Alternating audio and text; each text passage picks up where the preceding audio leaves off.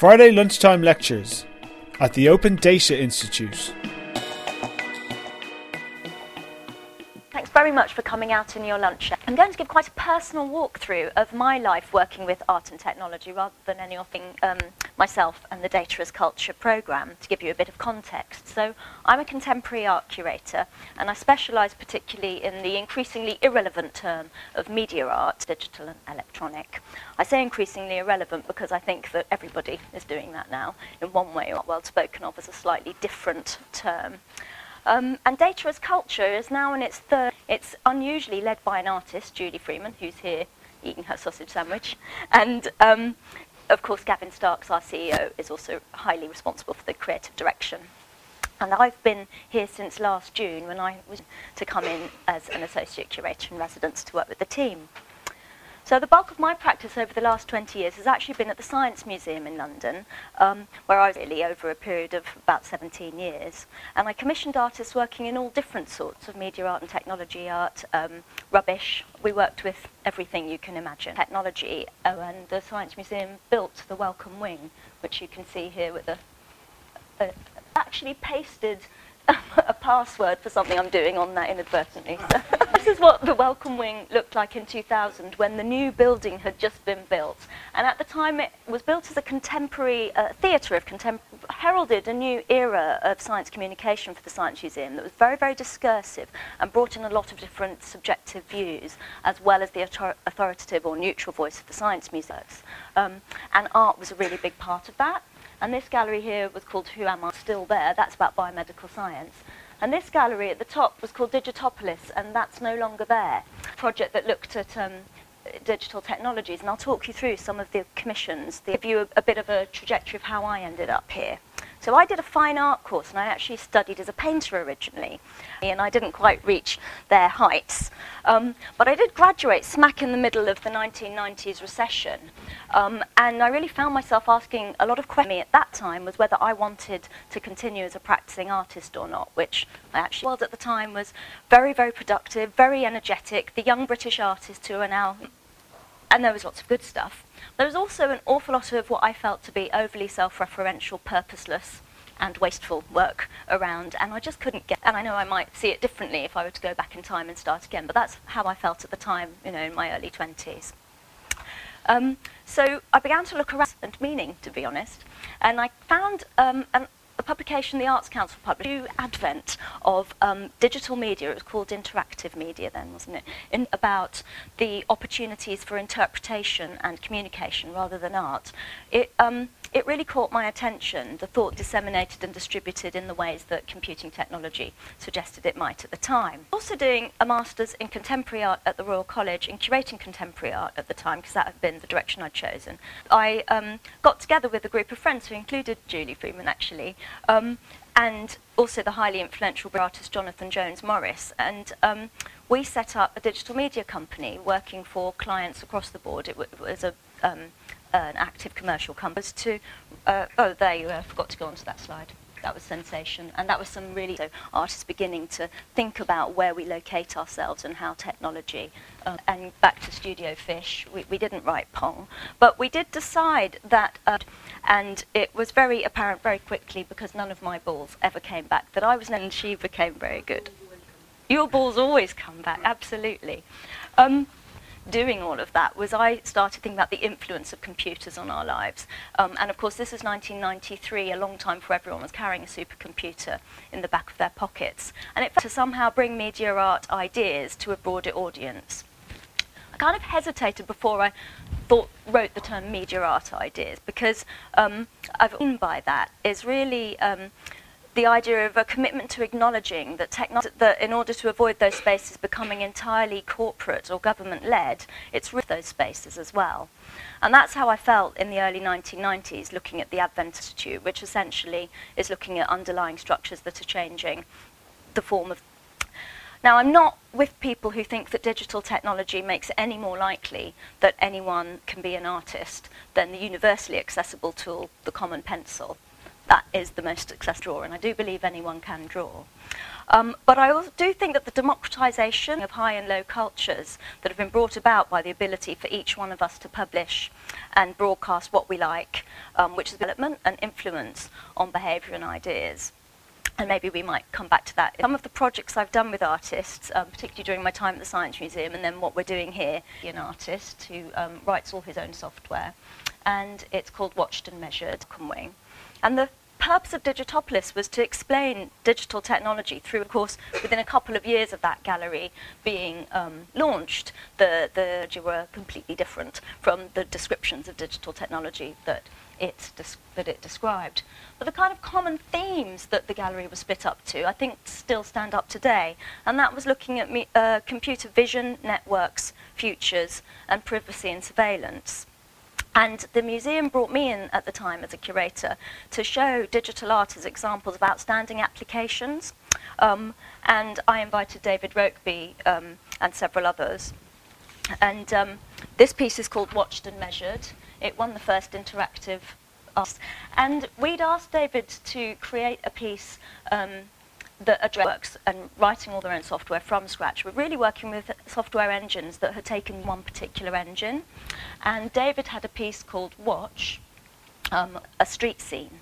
And the camera would capture, there'd be several different algorithms that it would flick between still objects. And it took on a very, very political um, role in the street because, of course, homeless people who were sitting and begging would be um, completely absent from the moving scenes and would be the only thing present in the still scenes, for example, and there were many other examples. And we, of course, were bringing this into a museum environment, a very constructed environment. Um, but um, he, we, we, the structure that it's on is a sort of big metal, glass and metal structure that was already a fixed structure with the exhibition design. So we've got one screen of moving images of people moving through the museum. And every now and then he wrote a digital zoom that zoomed in on their heads and their faces, as you can see. Actually, nearly every face in that shot, I think, is David when he was testing it. Um, and he also applied a word onto them, a completely abstracted, random word, and it might say anxious, happy, excited, relevant. When you think about how long ago this is, you know, 15 years ago, it was really starting, David really wanted to provoke um, thoughts about the subjectivity of network systems. And this was at a time when there was a lot of conversation about the validity of the photographic and the CCTV image in law. So really prescient, really interesting project, you know, 15 years ago. By the way, um, the Science Museum team in their research for this gallery hadn't seen any other example that was as good at a digital zoom as David had written himself, which again was a big shout for artists and artist-led research. So Jonathan Jones Morris and Tessa Elliott made a piece called Machination, which is a, de a development of an existing work as well.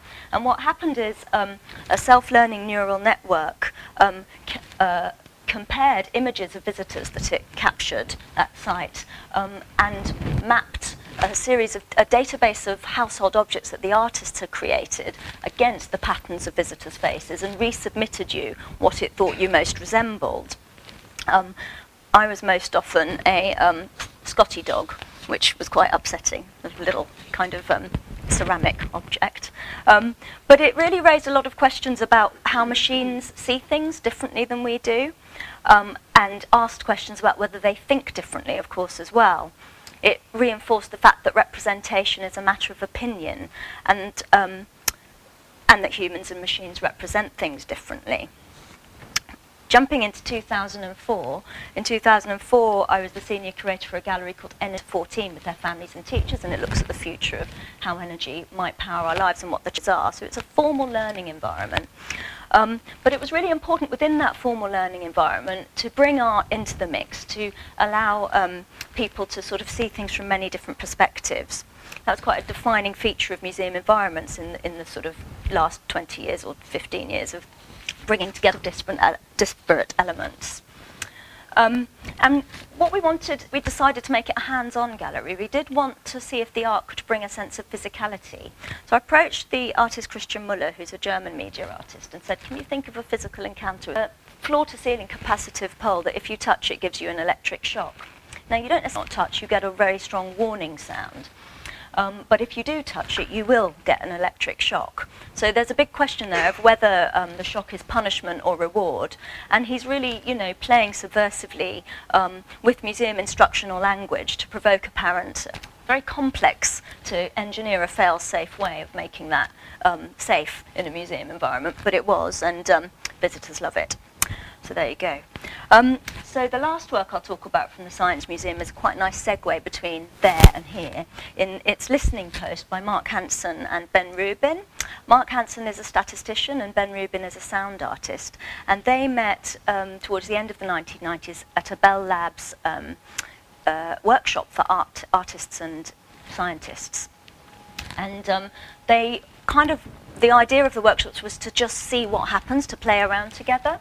And they were really interested in the text-based internet at the time. And this sudden moment when suddenly masses and masses and masses of people were taking advantage of the ability to broadcast themselves and to call out and reach out and enter into communication with one another over the network. Um, and they started to analyze the data. Um, and what they came up with was noticing the patterns of the ways in which humans communicate online. So some of the first tasks they set themselves was, um, would, would they no, actually, the first question they asked themselves is, what would the sound of the internet be like? And I think they had some thoughts about whether they were going to sonify the internet. And they sort of make it that simple or that straightforward. They wanted to sort of see what was being said.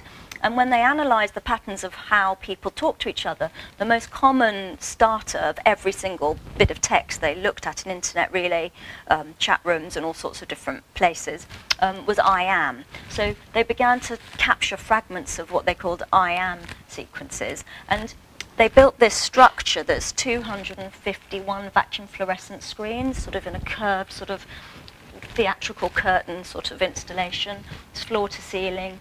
Um, and they play out different movements, if you like, that are created according to different statistical sort of analyses of least used words, most used words, um, things that start with I am, things that start with I love, and so on.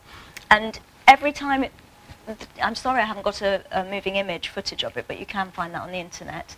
Um, every time it sort of enters a new movement, the size of the words changes, the motion of the words changes, and while the words are being played out across the screen, sometimes one word across all of them, sometimes ten words in each screen, there's a synthesized voice sort of reading and singing out, accompanied by a lovely soundtrack that's got modem sounds, clattering footsteps, and it's very, very powerful. Um, and what it is recognized as being is an outstanding engineering achievement in the realms of real-time data visualization and data mining technology.